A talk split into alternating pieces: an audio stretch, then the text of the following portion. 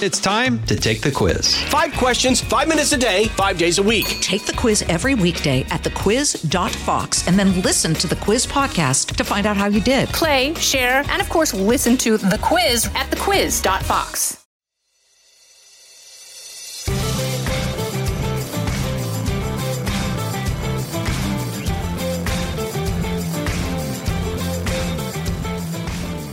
Hey everyone, welcome to From the Kitchen Table. I'm Sean Duffy, along with my co-host of the podcast, my partner in life, and my wife, Rachel Campos Duffy. It is so great to be back at our kitchen table. And today, our guest is somebody I'm so excited to have. His name is Kyle Seraphin, and he's a U.S. Air Force veteran. But just as interesting, or more interesting, is that he was an FBI special agent who was basically a whistleblower and um, suspended because he was the whistleblower, I believe. So we're going to have Kyle come in.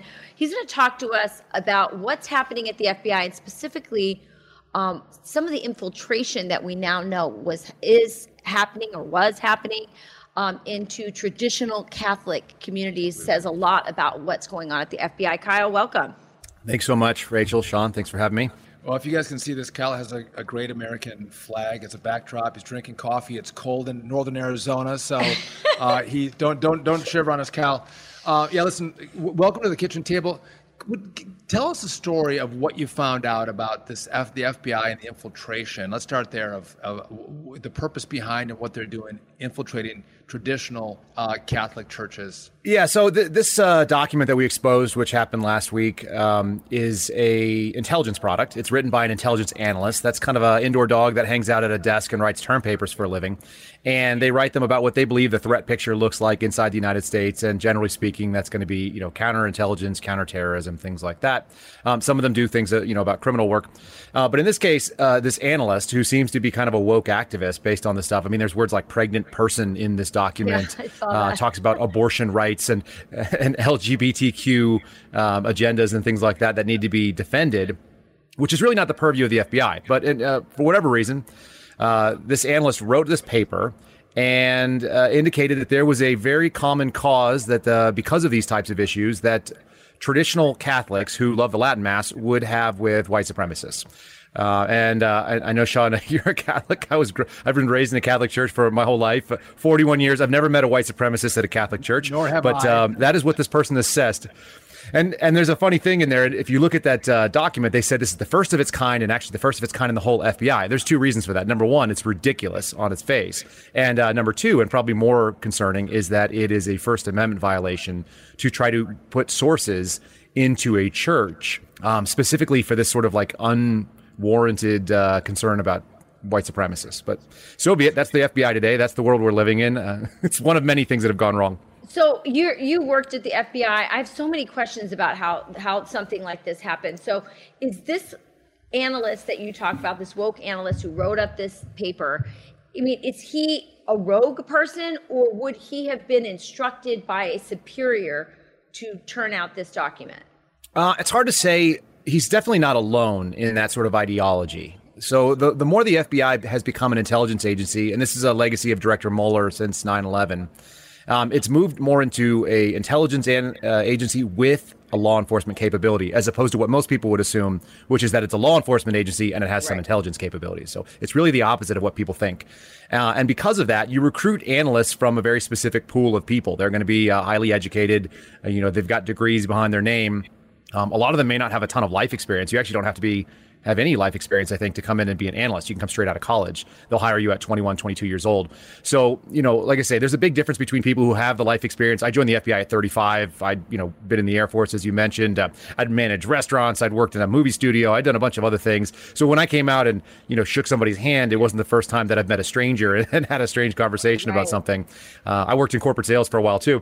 But you get these types that, that come out of college, you know, all they know is what their professors have indoctrinated them with a lot of times. And they see a world that, uh, that we see in the media which is that you know there's a white supremacists and they're extra bad and religion is bad and, and people who have traditional families are, are trying to destroy America or something crazy. So Kyle, when, when, when I want to ask you about how the FBI works. So let's say we get a, a woke little analyst, right? and he's like, I'm progressive, I'm woke, and I know that traditional Catholics are bad. So I'm going to write a report where I'll go to, you know, these liberal sources like what they went to Salon and the Atlantic and um, uh, what's the what Southern Poverty Law Southern Center. Poverty. Southern Poverty Law Center. Yeah, I'm going to go to those sources. I'm going to write this this this paper about the Latin, you know, mass and Catholics who go to it. Does that paper then go to some supervisor? That's is there some supervisory uh, capability to go? Whoa, dude, listen, hey, you, this is absolutely unacceptable. Burn that. Or does an analyst going to be able to send this thing out um, and you know let everybody see it? Again, is there any managerial oversight over an analyst to send this out? Which because what I'm asking is, did higher ups at the FBI approve this, or is this just a rogue analyst?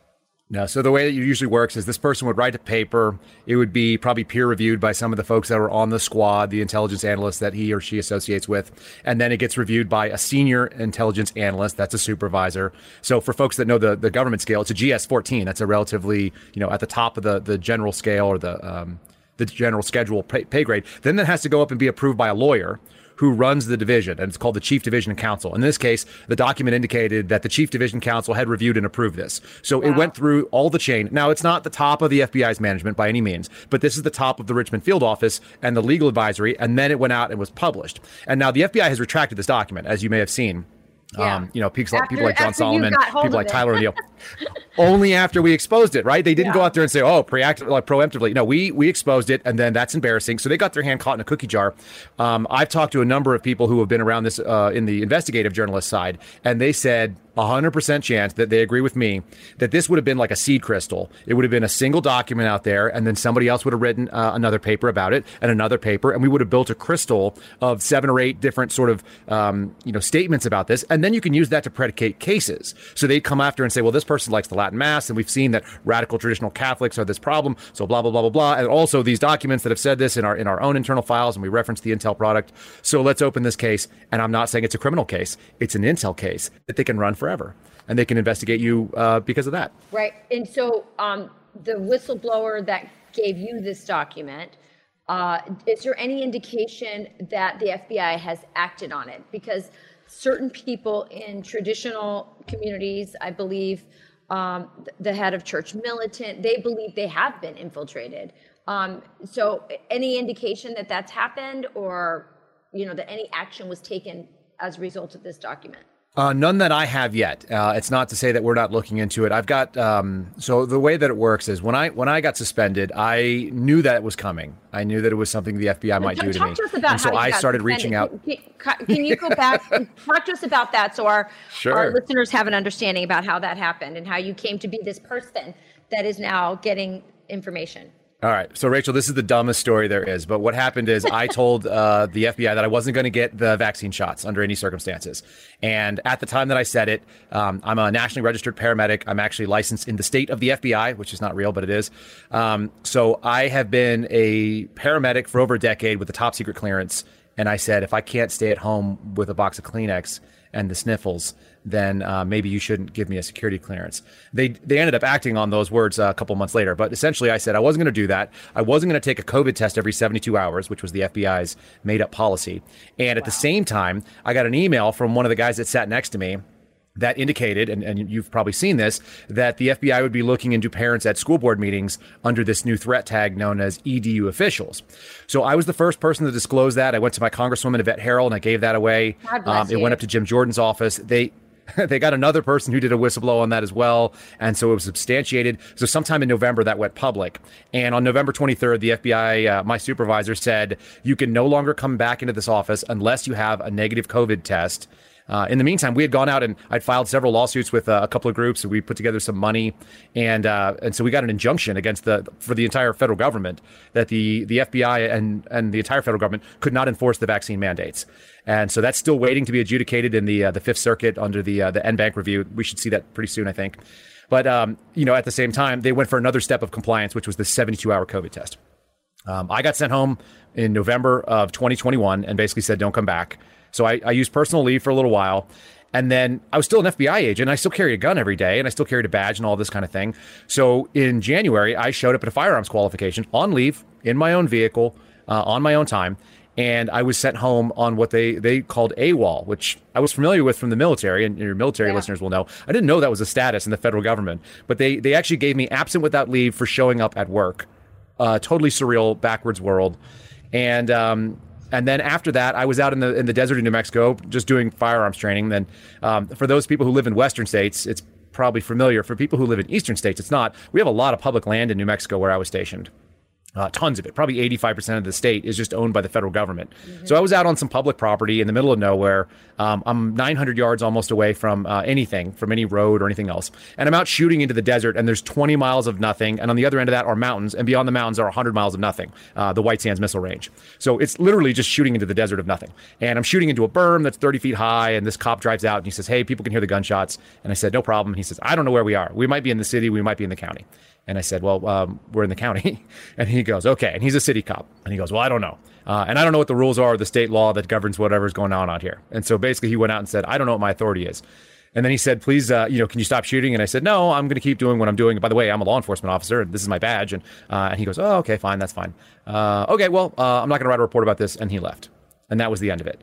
The FBI, my, my uh, um, supervisor, pulled the body cam footage from a friend uh, watched it, showed it around the office, showed it to a secretary, showed it to people I worked with, and then all of them, you know, I don't know what they decided. I came back in and, and I filed a, uh, a complaint about it because it's weird. You don't do that. And you know, Right. we have officer, we have uh, you know, agents that have been DUI and wrapped you know government cars around telephone poles and stuff. I've never seen body cam footage of that. That's not common.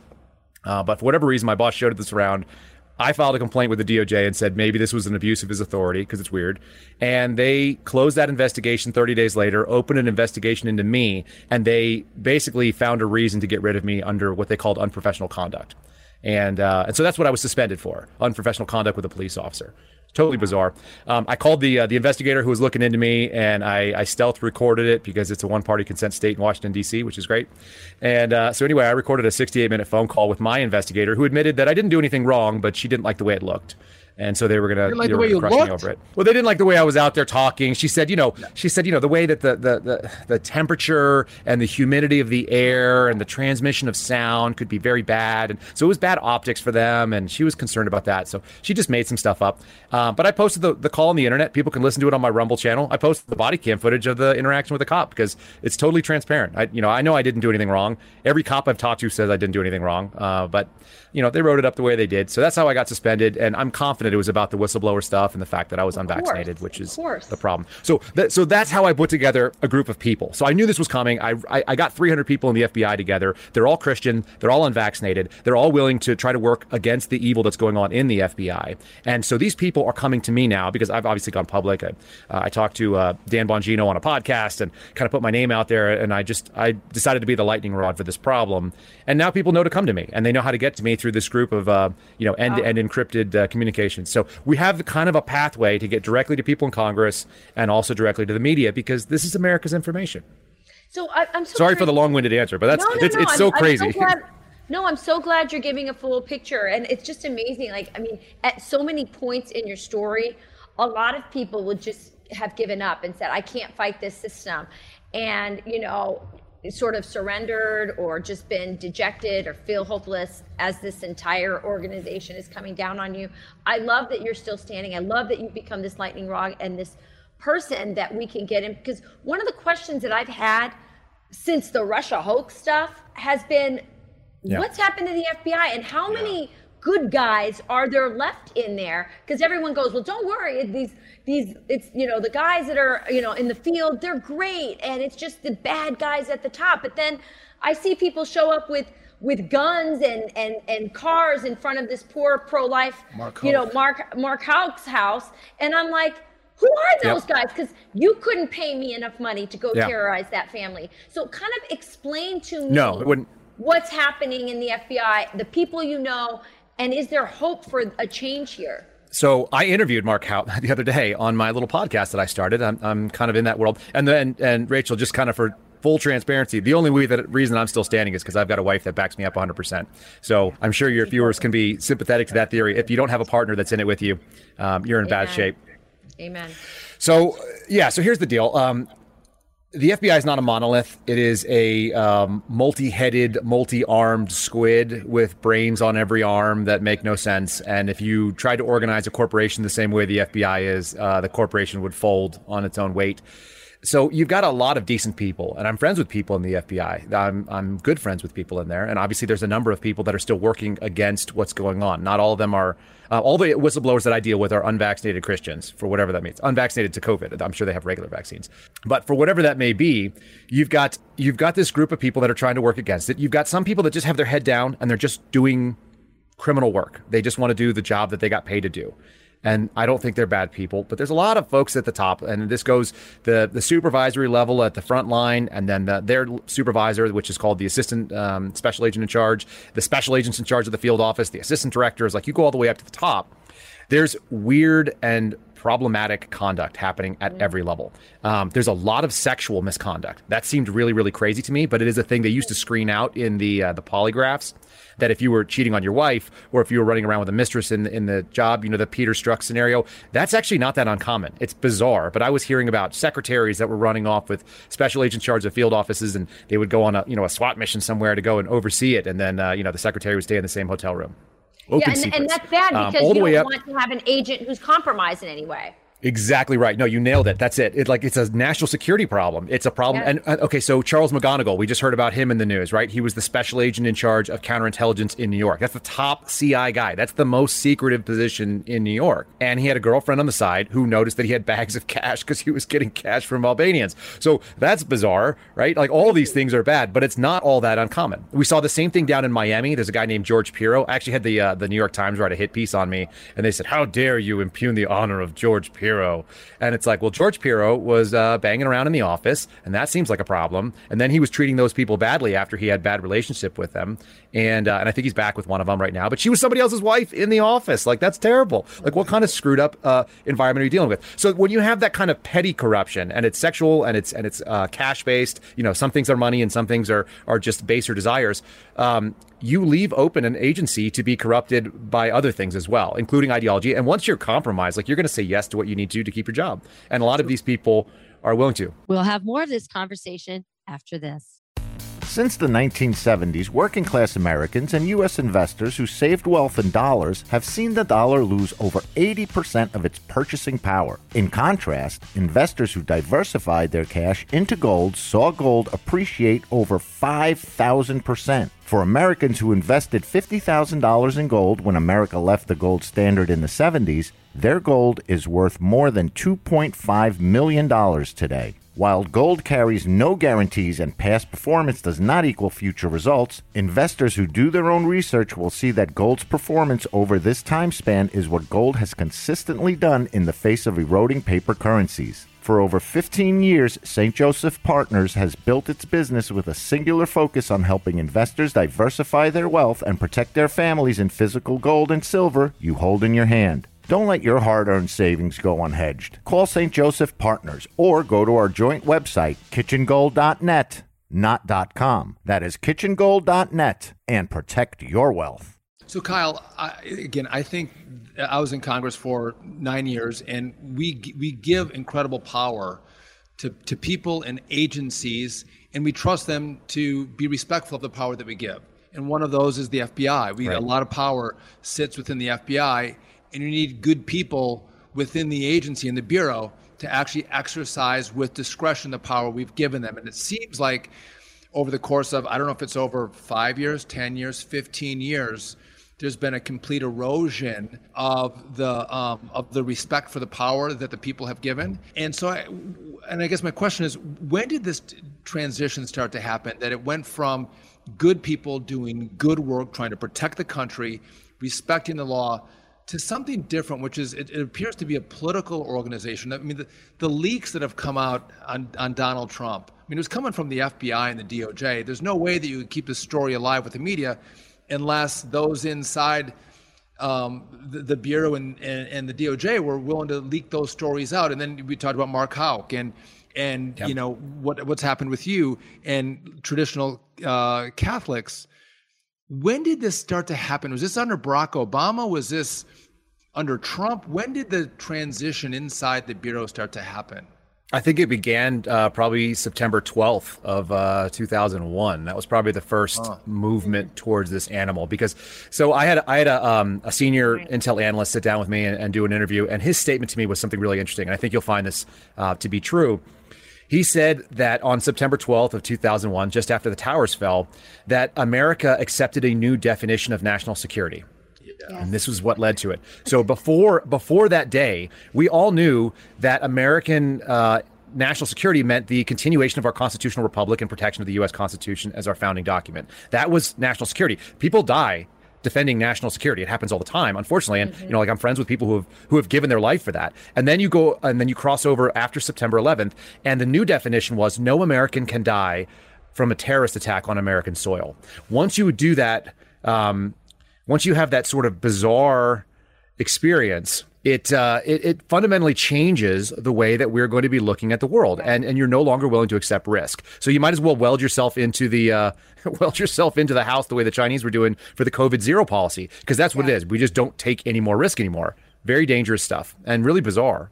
But that's how it got changed. And then you moved into an intelligence culture, which meant that they were trying to do pre-crime, and that's why we're here. So, um, you know, it's a shifting thing, and you'll probably notice the power just went out here in the cold, so that's pretty funny.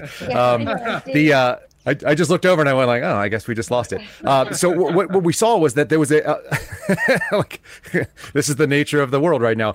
Um, the, the there was a fundamental shift, right? There was the shift from uh, looking at bad guys and trying to find them to trying to predict who the bad guys were, and then and you mentioned Congress about it too. The way that Congress plays into it is that Congress is funding certain mandates that the FBI has to be involved in, and in order to get the monies that are allocated to those mandates, the FBI has to hit certain metrics that they've you know delineated. So they have a vested interest in being correct when they do pre-crime. And so they're going to assume that there is crime and then they want to go and show that it's out there. So they have to go out and prove that it is. They've said there's going to be a big you know threat of white supremacy. That means you got to go find white supremacists including going to the catholic church uh, including going after people that are pro-life activists like mark Houck who is a wonderful man by the way and like just a very spiritual human being. Um, but but that's what you get. You get this bizarre world where um, they're trying to they're trying to pick winners and losers in an ideological game. And when it really should just be who did the crime, the government shouldn't have any interest in the outcome. They should only have interest in the process that it's fair. Absolutely. So, what do you say to people who say, "Listen, I mean, you described this squid with lots of arms, and uh, you know, it just honestly, it's such a great visual description. I I see it. I mean, I feel it. and We all do. Um, Yep. What's the answer? Is the answer because I'm hearing a lot of people say you got to defund the FBI and kind of start over. That and I love how you brought Yep. up that this goes all the way back to just the way what the, the compromises we were willing to accept in the name of safety starting with 9-11 and how that then you know was used in covid i mean everything else um, what's the answer is it just to to to defund it Uh, tear down. I think that's the only answer I can come up with. I think it has to be torn down. I have. I think you have to. Um, you've got to really rip it out. Look, the, as you mentioned, there there have to be good people. There have to be only good people because you're dealing with something that has so much power. It has to be beyond reproach. And when it's not, when you compromise the badge, when you uh, you know tarnish and corrupt the image, the American people, at least half of the country right now, knows the FBI is probably an enemy. That's a Yeah. terrible space. That's a terrible space to be as an FBI agent. Like I, I feel for my friends out there in the world. You don't want to knock on the door and not know whether someone's going to go blast at you because they just decided today's not the day, even though it was just going to be a simple interview. So it's just not a General- safe General place Flynn to, is to a perfect operate from. example of that. General Flynn was who Yeah. did, tr- tried to cooperate. It's like the FBI is here. I'll tell you what I know, and used it was flipping prosecuted. Can I tell you a really, Convicted. That's right. It's- a really good example, Kyle? I mean, this is like super. Sure. You, you'll get it as a dad.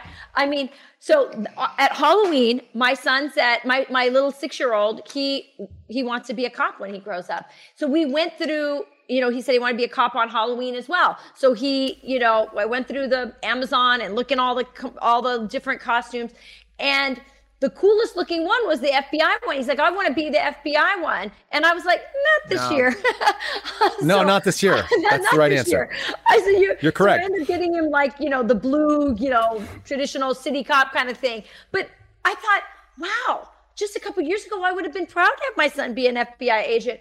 And and this Right. was, of course, right after the the Mark Houck thing. Here's my question to you. Those officers that went in, for example, to get Mark Houck and terrorize his family and uh, saw those children crying and his wife terror, terrified, Guns drawn. Guns drawn. I mean, like, Yep. how do they do it? Because I'm like, I was as mad at the agents that day as I was at whoever you know the their boss was that gave them the orders. Because I just wouldn't Yeah. have, uh, I wouldn't have participated in that. Yeah, I mean, one of my academy classmates was on the raid for Mar-a-Lago, so uh, and we don't talk anymore. And I don't know if it's because Right. he's ashamed because he knows that I'll lambast him over it or what. But like, we just that's Right. it. That was the end of it. It just straight goes to me. Um, Mark told me that the the people that uh, went in the house were uh, sort of apologetic when the supervisors weren't around, and that the person who drove him to the field office gave him a handshake and said, "Thanks, so nice meeting you." And it's like, are you kidding me? Like, how how ashamed of yourself are you the next day? I hope, I hope they have that self reflection, but I'm not sure they do. There's a lot of people that uh, that it's called the golden handcuff for a reason. It's like the paycheck and the pension is it's a good gig. It's a you know, there's as my buddy said, you could never work so little uh, for so decent money uh, as working for the FBI. And it, honestly, it's a it's a really fun gig, and I never hated going into work ever. I mean, I got called at three in the morning on a Saturday night to go down to a federal prison because somebody had died down there to do a death investigation. I was never mad about it. I just told my wife, "Hey, honey, I got to go to work." I got called at midnight on a Sunday and said, "Hey, we need you like right now to go do a, a terrorism." Um, you know, counter surveillance or a surveillance uh, operation rather. And so we would go and watch it because we didn't want someone to go do something terrible. So you do those things, and you know, it's a great gig. And and I'll, I'm hopefully not going to lose power here because I'm looking at this battery starting Yeah. to low, go low. But um, I'm just giving you guys the warning on it. But uh, yeah, it's it's a it's a wonderful, fun gig to do. Can be very rewarding, and the people that you get to work with can be great. A lot of them feel compromised in a lot of ways, and I think that they know it because they gave so much up during this sort of COVID stuff that happened in 2020 you know, a lot of America did, and we, and I don't know that how long it's going to take to recover. So, Kyle, I think uh, just uh, be, being in Congress, uh, we're not going to burn it down. Congress is not going to burn it down. The politics. I know it. for- I for know that. is not there, and I know you know that. I was just going to ask you So- that question, so- Sean. I'm so glad you brought that up. My question to you is: Is there a flow of information that that you can give the Jim Jordans, um, the the Jim Banks, the Comers, the the Kevin Mm-hmm. McCarthy's to go listen? You can't burn it down, but this is what you have to do, and it, it can be a flow of information to to figure out how. We, I don't want to cripple the FBI, but I want to roll it back to its traditional position in law Yeah, enforcement. we've got to go ahead. We've got to get rid of the domestic intelligence mission. That's the big piece. That's the enemy. That's the enemy of America. So the fact that they are doing uh, Patriot Act stuff, like we're using tools from the NSA, like I've used them. I know what they are. They're really dangerous. Um, the the the FISA 702 process that Mike Lee is really into, that's got to go. It's just it has to be taken away. And let me just tell you how 702 is used, so people can get just a concept of it because it's bizarre. Imagine if you had a metal detector and you were a TSA officer and your job was to look for guns, and everybody had to go through the metal detector and they told you you can't use the metal detector to find guns. You have to find guns. And you have this tool, but you can't use that tool for that thing, even though that's the tool. So when you get, you know, what we're doing is we're getting emails from foreign entities. This is what 702 does. Foreign entities that are not in the United States, and they are sending information, and we're looking at their emails, we're looking at their facilities, and so on. That's what's in the law. That's what it allows us to do from the NSA. Anything that touches an American company's wire.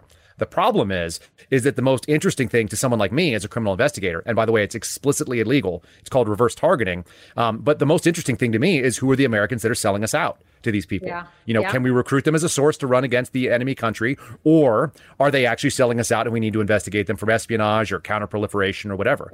And so that's the tool. That's what it's available for, and it's illegal to use it the way that it's actually most useful to us. And it gets used wrong because people don't understand how to even use it at all. So that's got to go. It's got to. Uh, and they got to get rid of things like the FISA. Like it's just, I've seen FISAs into Americans because they've made some like goofy connection uh, to a foreign terrorist organization like ISIS or Al Shabaab, simply because the guy went on a forum and said, you know, I'm ISIS. And they're like, that's it. Boom. FISA on Americans. We shouldn't be using FISA for that. That's not what it's for. Well, listen, we, Sean we- was just saying how heartened he is by knowing guys like you were in the in the and advising agency. Congress because you know what? You, you might not know how Congress works. I don't know how the FBI works, but you guys out there advising the Congress and what has to happen. And I hope the Congress uses the leverage of these must pass funding bills to actually do the work to, to, to carve out uh, the cancer uh, in the FBI. And I've heard a number of people say what you've just mentioned, which is this intelligence wing of, of, of the FBI big mistake. If you want to keep it, separate them. But you Yep. can't have it has to be joined together. M- MI5, MI6 model. That's the move. You can't have them. You can't have them tied together. And uh, when I talked about the giant squid, it's not just the giant squid with all the arms and all the arms have their own brains. There's another squid living on each of the arms that's called the DNI. And uh, and so the director, the director of national intelligence, owns all of the intel analysts that are paid by the FBI. So you have FBI employees that don't answer to the FBI; they answer to the DNI. That's how you get intel products like this Catholic, um, you know, Catholic document. They're out there trying to achieve a metric that's not even part of the FBI's mission per se, but it's become part of the mission because that's how the funding comes in. And by the way, that funds a lot of upper echelon GS 15 and above jobs. And so there's a lot of money for agents to go in there too, which is why they took it on. It just allowed their buddies to get more, you know, high paying gigs and uh, go back into Washington and come back out to the field with more pay. Hey, Kyle, what Really is the your- dangerous. what, what's your podcast? It's called the Kyle Seraphin Show, uninventively named, but uh, very easy to find. It's Very easy peop- to find. yeah, Kyle people can search my. Seraphin, S E R A P H I N. So that That's F in there is a P H. Kyle, um, you're a great American. I mean, I just hearing your journey, um, what's happened to you, how you're still fighting. It's so inspirational. And Sean and I always talk about how it, you know, one person standing up and being courageous like you gives courage to so many other people. I'm sure that within the FBI there are people who are heartened and and and get encouraged from what you're doing. Um, we hope that you continue to inform the public, but mostly um, keep informing the the Congress because we do need to change this. Yeah, I'll keep doing both. And, and and thanks to you, I now know I'm a domestic terrorist because I love the Latin mass. I love the Latin mass. I we are traditionalists. We go to both styles, but I am Yep. totally drawn to that to that liturgy. And what a shame that people in our government would, in any way, um, uh, vilify it. But more importantly, that they would even infringe in any way, shape, or form in how we worship. Um, that Yep. is a, a huge uh, topic. You brought it to light. You're a great American. Thank you, Kyle, for joining us. Thank you, Rachel. Thank you, Sean. That was uh, that was fun. And also, you're 100 percent right. We we need to just keep doing the thing we're doing. Cal Seraphin, God bless, brother. Thank you. Thank, thanks, y'all. Take care. All right, listen. Um, by the way, I just I, I think what he, what he just talked about is, is so important. Um, and I'm I'm grateful that you have FBI agents who are willing to step in and pass information. Feed him information, yes. Bust it out. It's it's it's so important. And again, I'm heartened that we still have good people in these agencies doing the good work because they're good Americans. Um, and they're not loyal. They're not loyal and uh, have fidelity to the bureau. They're loyal and have fidelity to the Constitution. Yeah. Which is which is Or wonderful. to their 401k. Yeah, no doubt about I mean, that. listen, it's hard. I get it. You work your whole career and you have this 401k and you have, you know, your understand. retirement and and and you have plans and you have kids. I get it, but at some point, um, you just have to have principles. And Kyle is a man with principles. Sean, I hope you pass this podcast off to a lot of your friends in con- Congress. Make sure that they are reaching out to Kyle. And Absolutely. Um, so listen, if you like our podcast, you can rate, review, subscribe wherever you get your podcasts. Um, and if you want to listen ad free with a Fox News Podcast Plus subscription on uh, on Apple Podcasts and Amazon Prime members can also listen to the show ad free get it ad-free. on the Amazon Music app. I read that so wonderfully. yeah, come on, Sean. I can do better than that. Until next time, thank you for joining us. Bye, everybody. Kitchen